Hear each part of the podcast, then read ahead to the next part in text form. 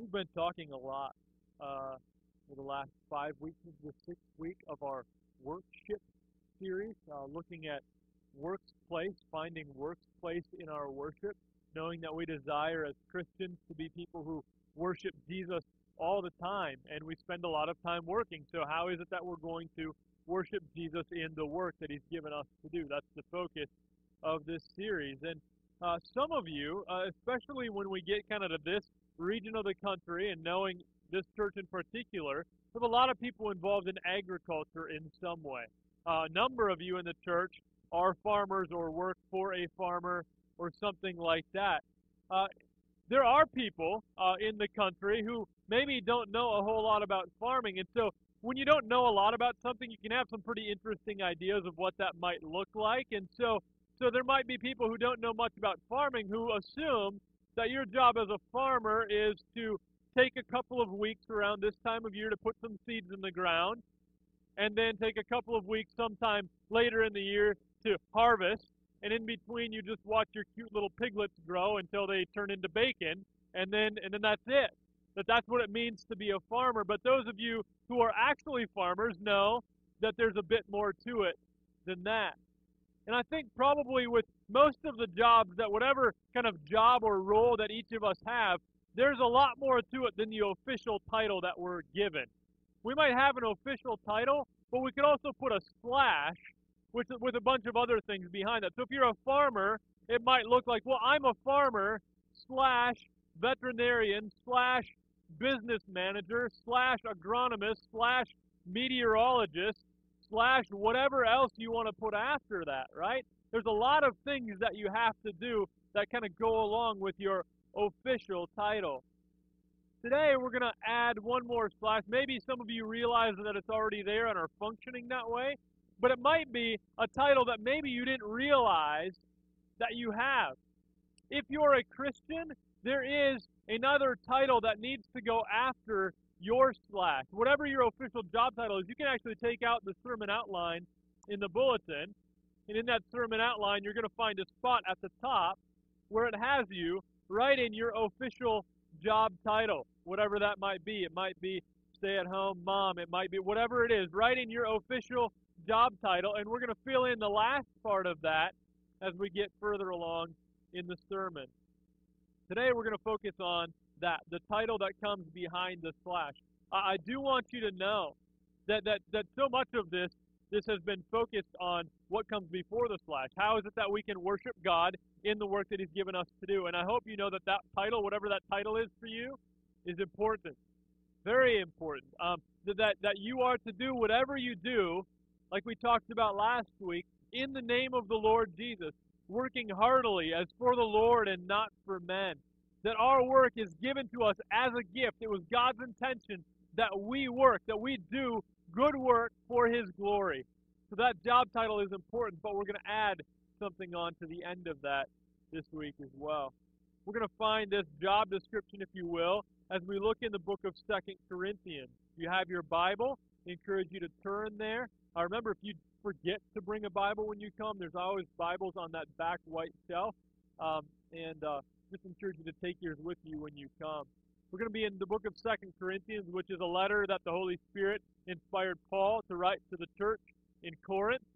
And so uh, he writes this letter. One of the things that was happening there is that people were increasingly skeptical of both Paul and the gospel that he preached. Some people in the church, they fully embraced Paul and the gospel that he preached, but some people in the church were pretty skeptical of both Paul and the gospel that he preached. And so he writes this letter. In the passage that we're going to look at today, he's letting them know again about the work that God has done, the work that God has come to do in Christ, and what that means for all of those who would put their faith in Christ. He's saying, listen, if you're the church, if you are those who have put your faith in Christ, this is what it means for you. So, 2 Corinthians chapter 5 is where we're going to be. We're going to read verses 11 through 21, but most of our time actually today will be spent on the last part of that. So why don't you stand if you're able to as we read 2 Corinthians chapter 5, starting in verse 11. God's word says this Therefore, knowing the fear of the Lord, we persuade others. But what we are is known to God. And I hope it's known also to your conscience. We are not commending ourselves to you again, but giving you cause to boast about us, so that you may be able to answer those who boast about outward appearance and not about what is in the heart. For if we are beside ourselves, it is for God, and if we are in our, if we are in our right mind, it is for you. For the love of Christ controls us, because we have concluded this, that one has died for all Therefore all have died. And he died for all, and th- that those who live might no longer live for themselves, but for him, who for their sake died and was raised. From now on, therefore, we regard no one according to the flesh. Even though we once regarded Christ according to the flesh, we regard him thus no longer. Therefore, if anyone is in Christ, he is a new creation. The old has passed away. Behold, the new has come. All this is from God, who through Christ reconciled us to himself and gave us the ministry of reconciliation. That is, in Christ, God was reconciling the world to himself, not counting their trespasses against them, and entrusting to us the message of reconciliation. Therefore, we are ambassadors for Christ, God making his appeal through us. We implore you, on behalf of Christ, be reconciled to God. For our sake, he made him to be sin who knew no sin, so that in him we might become the righteousness of God. To be seated. Such good news. Every time, uh, every time we open up God's Word, we, we hear news that we need to hear. Such good news for us today in 2 Corinthians chapter 5. You'll notice in your bulletin three main points, uh, and then we're going to be uh, looking at the final verse as we have communion together. First one, really talking about God's work. We see that in 2 Corinthians 5, 11 through 15. The first couple of verses, 11, 12, and 13, actually, Paul is doing what he does a lot in this letter, and that is kind of defending himself and his ministry, reminding them of the authority that he has as an apostle of Jesus Christ. We're not going to spend a lot of time on that. I want to spend our time starting really in verse 14. Verse 14, Paul says, For the love of Christ controls us the, first I want to talk about the love of Christ. Okay, for the love of Christ, that is the love that Jesus has for us. How do we know? How do we know? Besides a little song that we sang when we were a little kids, how do we know that Jesus loves us?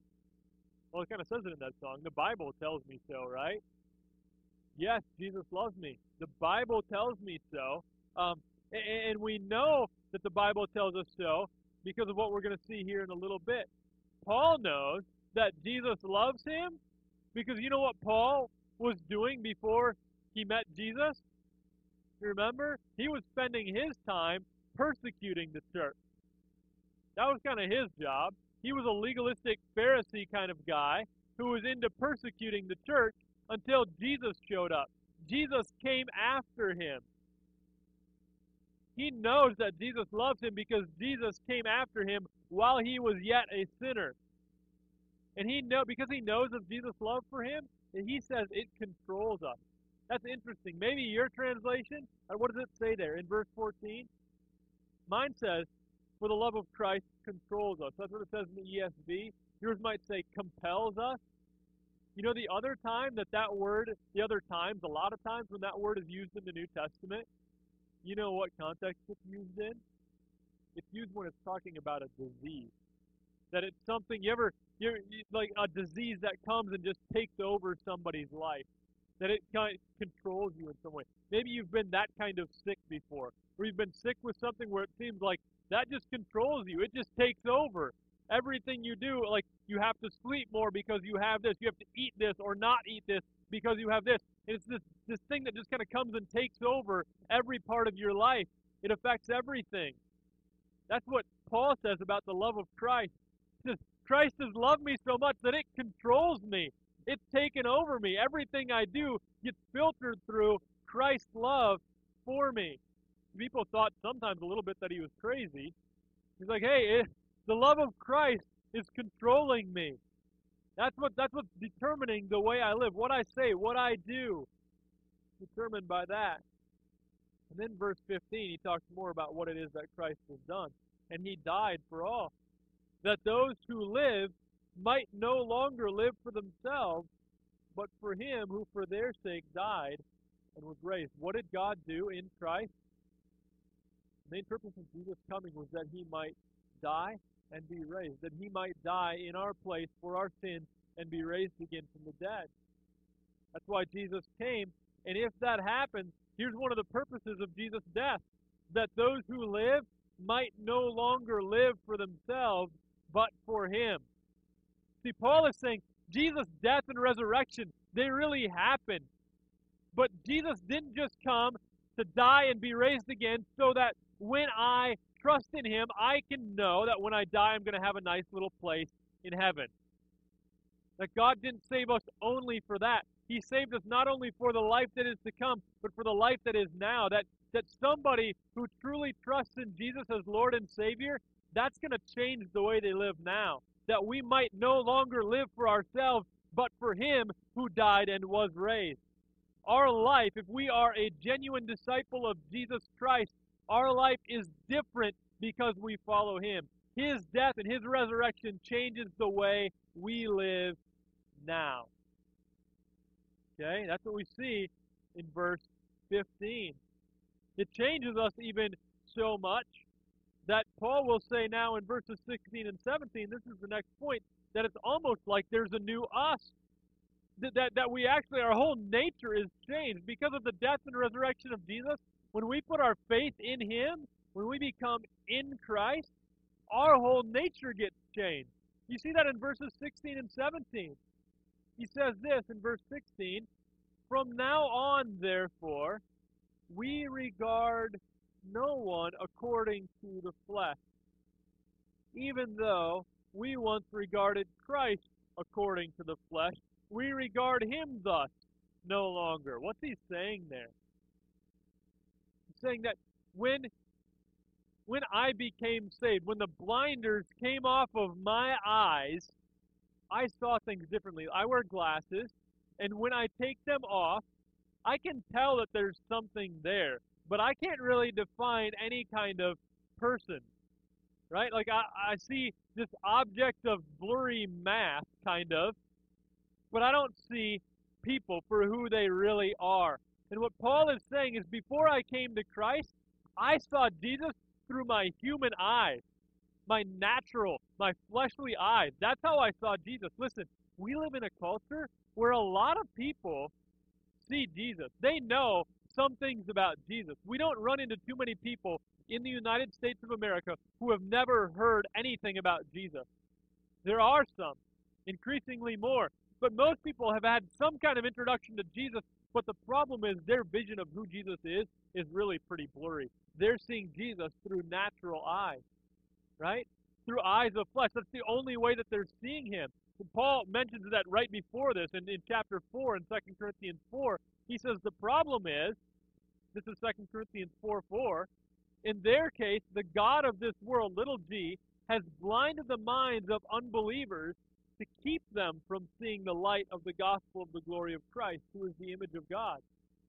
They see Jesus and they can kind of do like a country music tip your hat to Jesus kind of thing, and not a real Jesus is the image of God. He is the glory of God in human flesh. And he is someone worthy to be worshiped. Most people see Jesus as kind of like this, yeah, I'll give him a little head nod, kind of like you did at the beginning of the worship service when I said good morning. Yeah, like one of those. Like, yeah, okay, fine. Uh, Jesus, whatever. Jesus works for you. You can be all radical about Jesus, but I'm just going to kind of like say, yeah, Jesus is all right. No. That means that they're still blind. The God of this world has blinded the mind of the unbelievers so they don't see the light of the gospel of the glory of God in the face of Christ. But Paul has seen that now. And he said, I used to see Christ like everybody else did, but I don't see him that way any longer. He's taken the blinders off my eyes. And it also changed one other thing for Paul. Did you notice what he said at the beginning of verse 16? From now on, therefore, we regard no one according to the flesh. It changes the way that Paul sees everybody else. Not only did Paul's conversion change the way that he sees Jesus, it changes the way that he sees everybody else around him. I remember applying this to our work. I remember when I, and I didn't even really get this till I was in seminary studying to be a pastor, and I worked in a medical record place um, with a bunch of other people, and it really just kind of started to dawn on me. Listen, I mean, there's some, anytime you work with people, you got some interesting personalities you work with, even if your work is in your own home. Maybe that's the most interesting personalities you work with, right? That that there's there's people that you interact with through the work that you do that are just really interesting. And I got interactions with a lot of very interesting people when I worked in medical records. Worked with Maggie and Arnulfo and and uh, and Laura and Matt and all these people that I worked with on a day, daily basis. I think I worked almost every day. I can't remember, but I worked there quite a bit, and I spent a lot of time with these people. And then it just dawned on me, you know what? God has me here on purpose, not just not just for the purpose of doing medical records and doing that well and earning a paycheck and that kind of thing, but He has me here not just to see Maggie and Arnulfo as as really funny uh, really funny, just enjoyable people to work with, but people who are created in the image of God, who have had some introduction to Jesus, but they don't really see him for who he really is. And so God has me working in this place so that I might be a light to Maggie and Arnulfo, that they might hear about Jesus.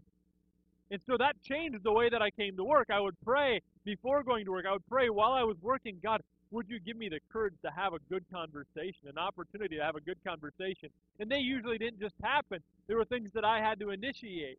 And so I had to ask Matt, Matt, do you want to talk at break time today? Can we go in the break room and talk a little bit? Those kind of things. When my mindset changed about why I was in that workplace, things changed for me. I began to see people differently. You don't any longer just see somebody as that annoying person at work or that, that person who, who kind of doesn't do their job very well, so I always have to pick up their slack, or or that person who is above me, or that person who is below me. You don't just see them in those terms anymore.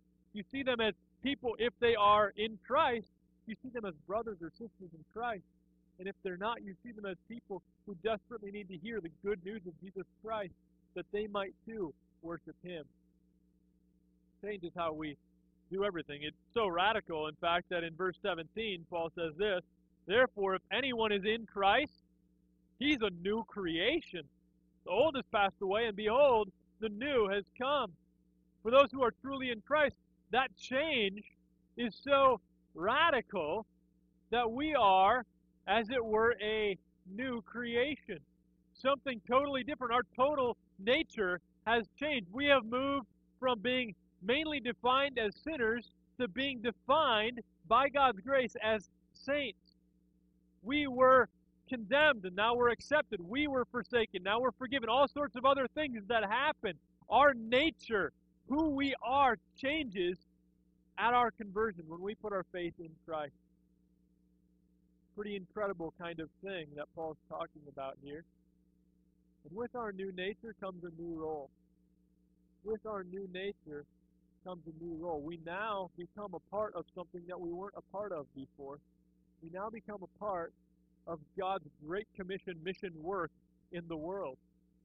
And it changes our role. It gives us a new slash that goes after our job title. And what is that? Verses 18 to 20, the, these final verses are going to be a mix of God's mission and our role in that mission. Let's look at these three verses. Look at verse 18.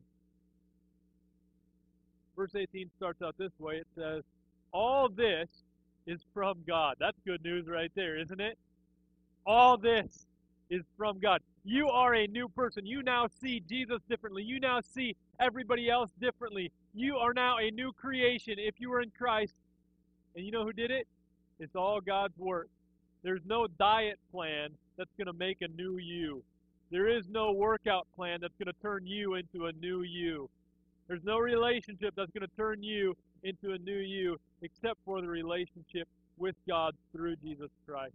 All this is from God. And then here it starts to talk about God's mission. Here's what God was doing. Verse 18. All this is from God, who through Christ reconciled us to himself. Here's God's mission. God's mission in Christ was that we might be reconciled to him. Do you know what reconciliation means? It's going to say that a lot more in this passage, so we better be sure we know what it means. God's mission is that we might be reconciled to him. Reconciled means to be brought back to, to have a repaired relationship with. It refers to a relationship that is ruptured or torn or broken apart in some way. That the relationship is not as it is meant to be. Scripture even refers to us as being enemies of God. We are hostile to Him. Our relationship with God, which He intended for good, is broken, and it's not His fault. It's our fault. It's our sin that separates us from God. So we need to be reconciled. That relationship needs to be repaired. And God is going to do that in Christ. That's what it says in verse 18. Who through Christ reconciled us to himself. God's work of reconciliation required that Christ would come. Paul's already talked about his death and resurrection. If we want to be right with God, it's not up to you trying harder to be better. It's up to Jesus. It's up to God Himself doing something that you could not accomplish. You could not reconcile yourself to God. God had to reconcile us to Himself through Christ. But it doesn't end there. And by the way, reconciliation. Uh, we talk about justification. I love talking about justification, right? That that we who are guilty are declared righteous. That the judge pronounces us righteous even though we're guilty, right? And it's because of the work that Christ has done. But reconciliation goes even beyond justification. Okay? Reconciliation is that the judge doesn't just want to declare us righteous, the judge wants to have a relationship with us. Isn't this incredible news? This message of reconciliation that the God who I spent my life offending wants to have a relationship with me, and he was willing to give his own son that that might happen. God wants to be in relationship with us. That's the idea of reconciliation.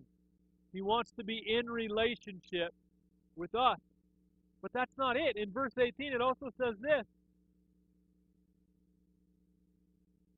And he gave us the ministry of reconciliation. There's our new role.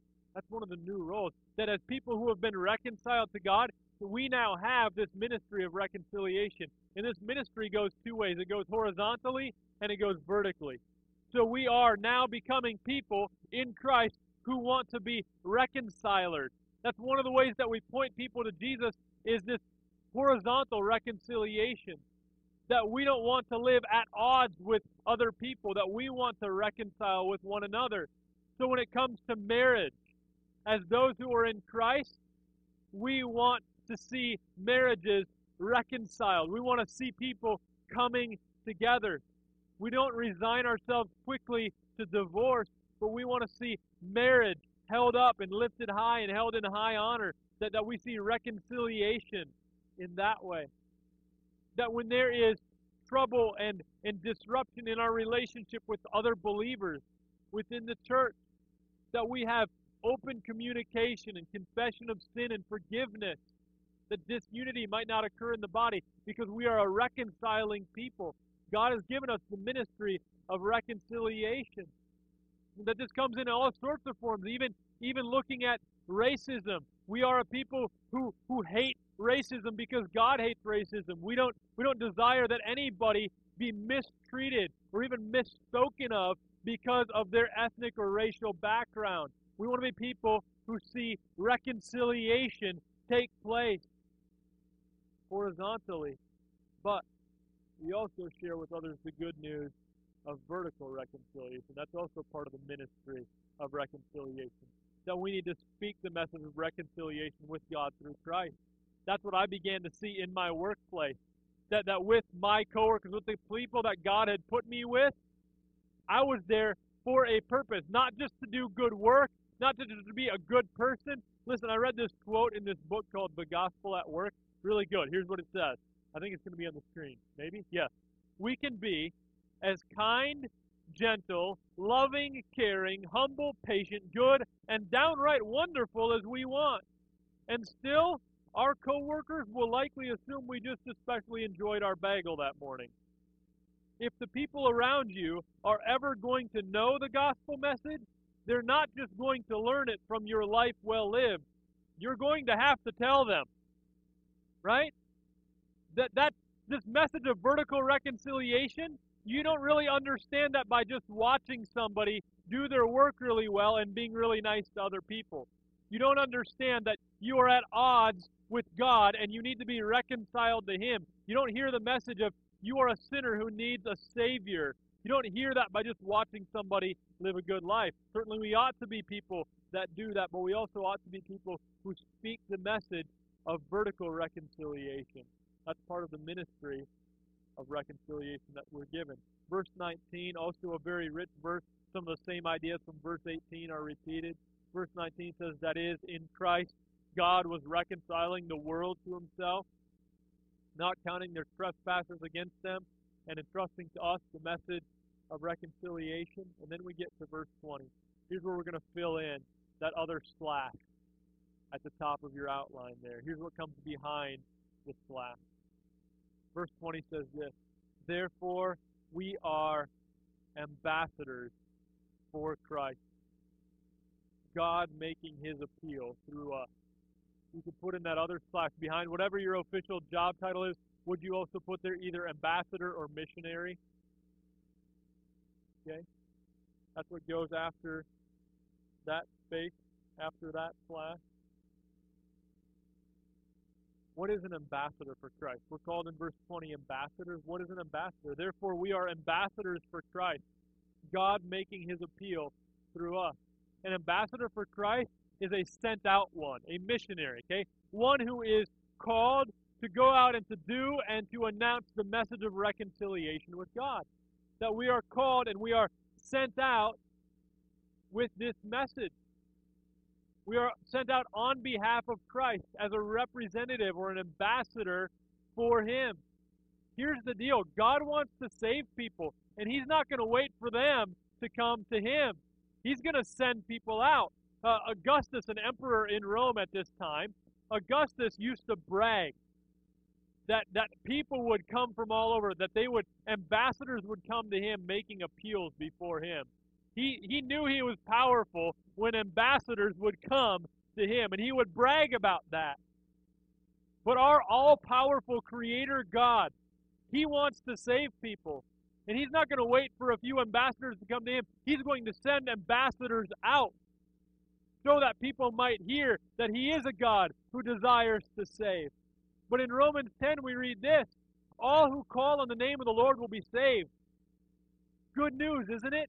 All who call on the name of the Lord will be saved. But how are they to call on him in whom they have not believed? And how are they to believe in him of whom they have never heard? And how are they to hear unless someone preaches to them? And how are they to preach unless they are sent? That's what it says in Romans chapter 10, right? So people, everybody who calls on the name of the Lord can be saved. They're not going to call on him if they haven't believed in him. They're not going to believe in him if they never heard of him. They're not going to hear of him unless somebody preaches to them. They're not going to preach unless somebody's sent. We are. Listen, church, Christian, you a Christian? You are one of those sent ones. You are an ambassador for Christ. God has you in your family. God has you in your neighborhood. God has you in your school. God has you in your workplace. Yes, to do good work for His glory, in His name, but He also has you in that place as His ambassador. And you might be the only one. He has you there on purpose as an ambassador, as a missionary. I'm so grateful for our church's partnership with so many missionaries. Just thinking of one in particular. So grateful for Rich Churchill's work in the Czech Republic as he raises up and trains church planters, that more churches might be planted, that more and more people might come to hear of Jesus. So thankful for his work there because there are a lot of people in the Czech Republic who don't know Jesus. And they desperately need to hear the gospel. because if they don't hear the gospel and they die in their sin, they will suffer an eternal punishment in hell. So we need people like Rich Churchill. So grateful that we have him. But listen, we also need people like you. Because in your workplaces, like in the Czech Republic, there are a lot of people that don't know Jesus. And they desperately need to hear the gospel because if they do not hear it and they die in their sin, they too will suffer an eternal punishment in hell. God has you in your workplace. God has you in your family. God has you in your neighborhood. God has you in your school for a purpose. That you might be an ambassador. That you might be one who not only is a reconciler, but you're one who speaks to people of the hope that they have for reconciliation with God. That they can be made right with God. That they can live in a relationship with God. And it's not going to be based on anything that they've done, but it's because of what Jesus has done, and they need to hear about what Jesus has done. So, I want to just get really practical as we close before we have communion together. Um, maybe you've heard that before, maybe you have that idea, but but how are you going to do it? What I want you to do is it can be very overwhelming to be told, okay, yeah, but Rich Churchill, I mean, he was a pastor and he got trained, and then and he's like he's got all these gifts and, and abilities to do that kind of thing. But me, I don't have all that. Listen, if you live in this country and you've been a part of a church, um, I just met with a, missionary this week whose whose job is to go and to train pastors in other countries. And we've got pastors leading churches all over the world that have had zero training. They're leading a lot of other people. They don't have access to half of the stuff that we have. How many Sunday school classes have you been in? How many worship services have you been at? How many Bible studies have you been a part of? You don't think you're prepared to be an ambassador? I had a friend named Adam one time. He heard the gospel, got saved. The first Bible message he really heard, some story about Peter. He got so on fire, he didn't know the Bible, but he knew that story about Peter. He went around telling everybody that same story about Peter and asking them if they had received Jesus as their Savior. That's all he knew. He needed one story. He needed one time. He was saved. He had the power of the Holy Spirit that raised Jesus from the dead living in him. You need something else? You got God's Word, right? We've been doing a lot of training, and it's time to go. What step are we going to take to be ambassadors, to be missionaries in the places that God has put us? We've been listening to testimonies of videos that Drew has put together of testimonies of people from our church. I want to I want you to hear as you think about practically how can I be a workplace missionary? I want you to hear the stories of four different people from our church. We just talk a little bit about here's how I'm doing it in my workplace. That might give you some ideas. I'll share a couple more ideas after that, and then we'll move into a time of communion. But let's go ahead and maybe get some ideas uh, from hearing how some people in our church are seeing their workplace as their mission field.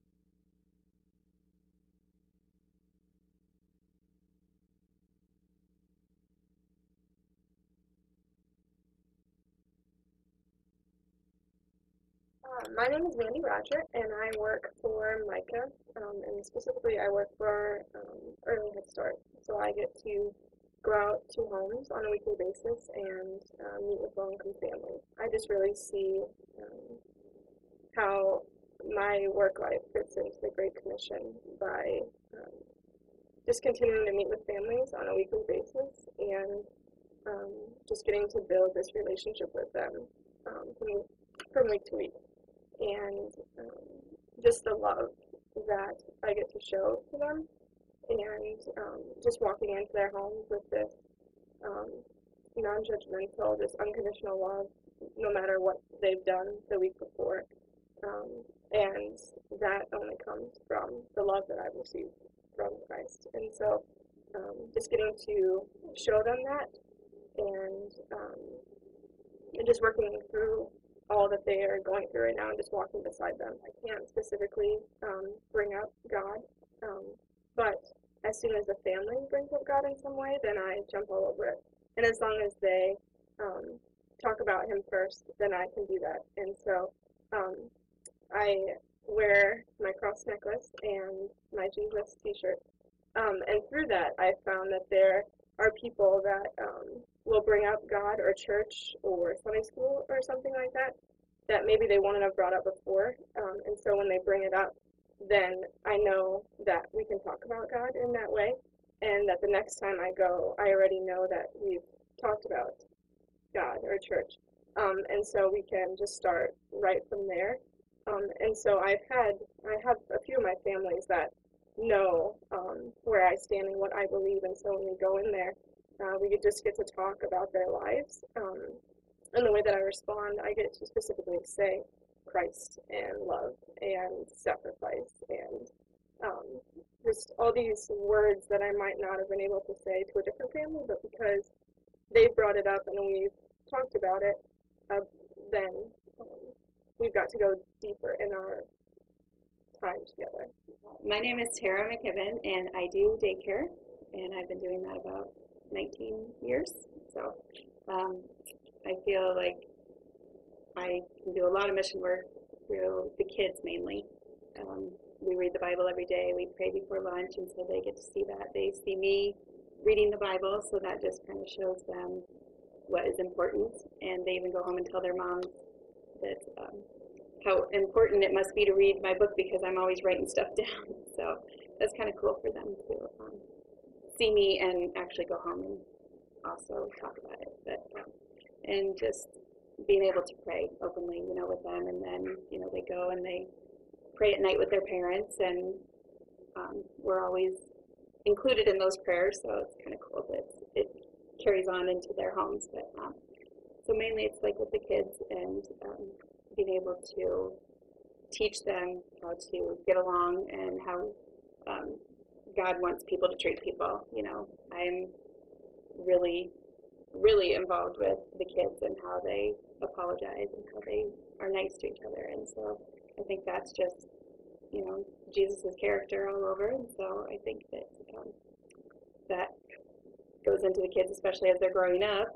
And I'm teaching them some of their major years and influential years. So I think that's really important. And then also with the parents, just being able to be there for them and care for their kids you know, as much love them as much as they love their own kids, and um, just being uh, support for them and knowing that they have a safe Christian environment that their kids are coming to. I've had a lot of broken homes come to my daycare, and the kids can see uh, what a family should be like, and they get that love that maybe they don't get at home. So um, it's just very cool. My name's Kathy Friesen, and I work with the Hub in Iowa Falls. I think for me, I have to remember that God is the ultimate boss. I have to be mindful and thinking of Him during the day because He's the one I want to please and and serve.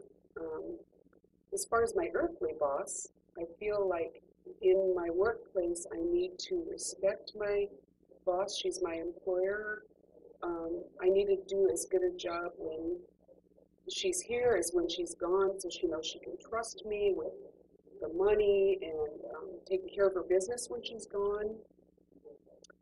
Um, I think one of the real important things for me, and I discovered it in the last couple of years during some of my Bible reading, that I need to pray on my way to work in the morning. And specifically, I don't always pray for myself, but I need to pray for how how my day will go and specifically for the people that I'm going to be ministering to because I really do feel like it's a ministry. People come into our shop because they want to feel good about themselves and they want to have their hair done and that always makes them feel better. But I think we need to be going a step further and encouraging them and um, we're, we need to be good listeners in our workplace because there's a lot of people that are heavily burdened and they need to lay it out for um, somebody else. And sometimes we're, we work one on one with people a lot. So it's the one person they might meet in their day that is actually listening to what they have to say. I'm Laura Scott. I teach eighth grade math at Riverbend Middle School. And I always knew it was God's calling for me to come to Iowa Falls to teach but I never saw uh, being a teacher as my mission field until somebody actually said that to me. And after I viewed it in that way, um, just so many opportunities opened up and my eyes were opened up to a lot of different things.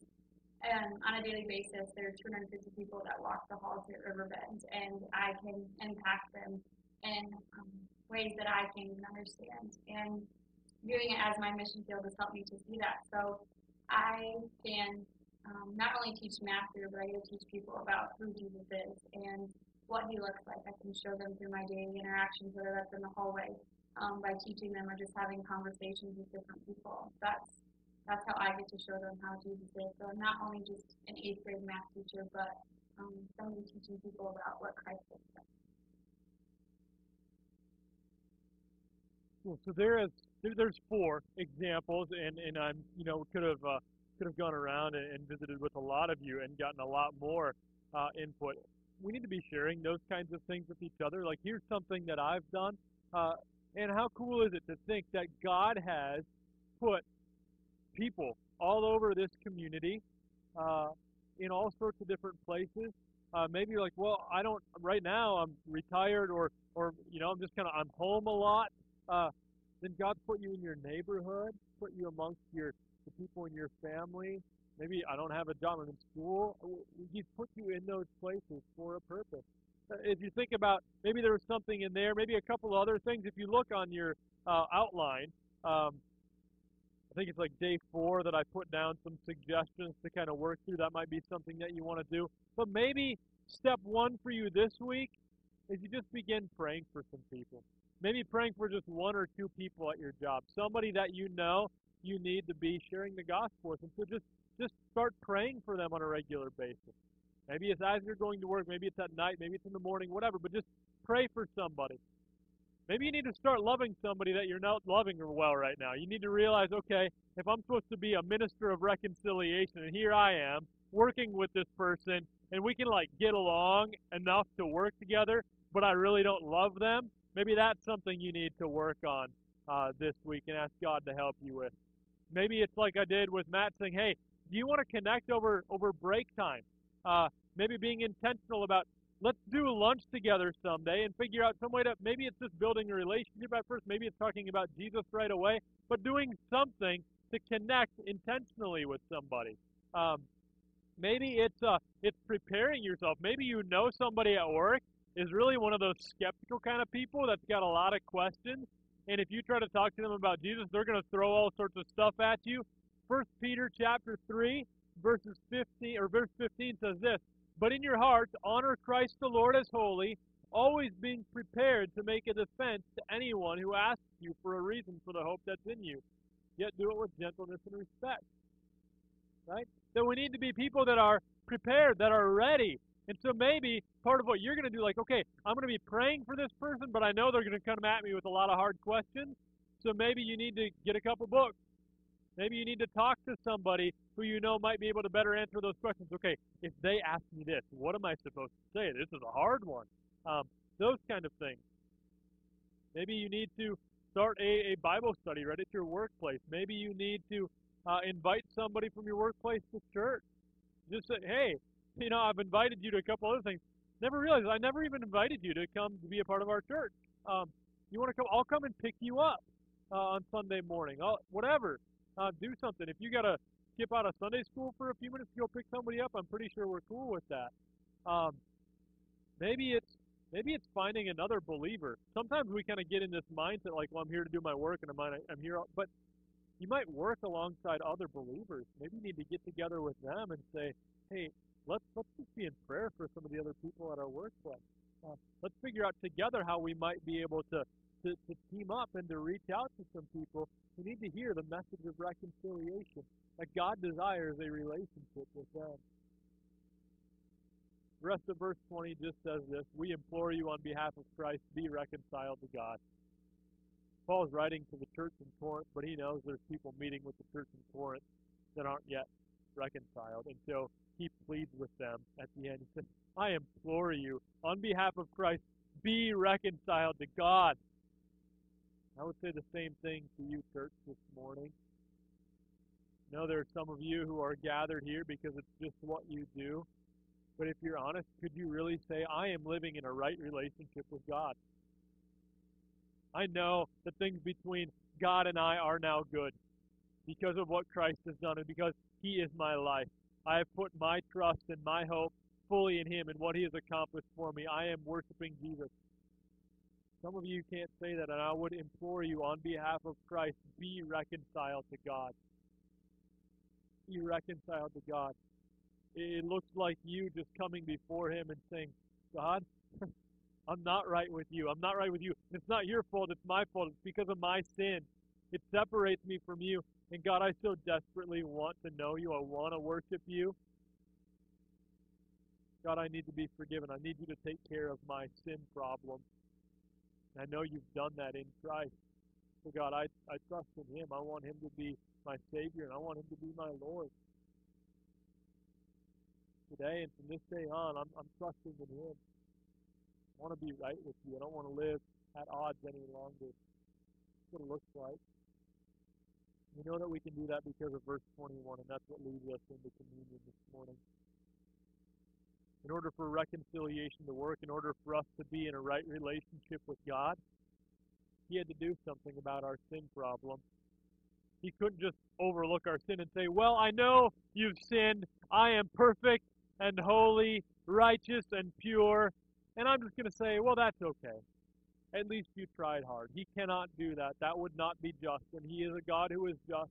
There had to be punishment for our sin. And verse 21 says, Here's what God did. For our sake, He made Him, Jesus, to be sin who knew no sin, so that in Him we might become the righteousness of God.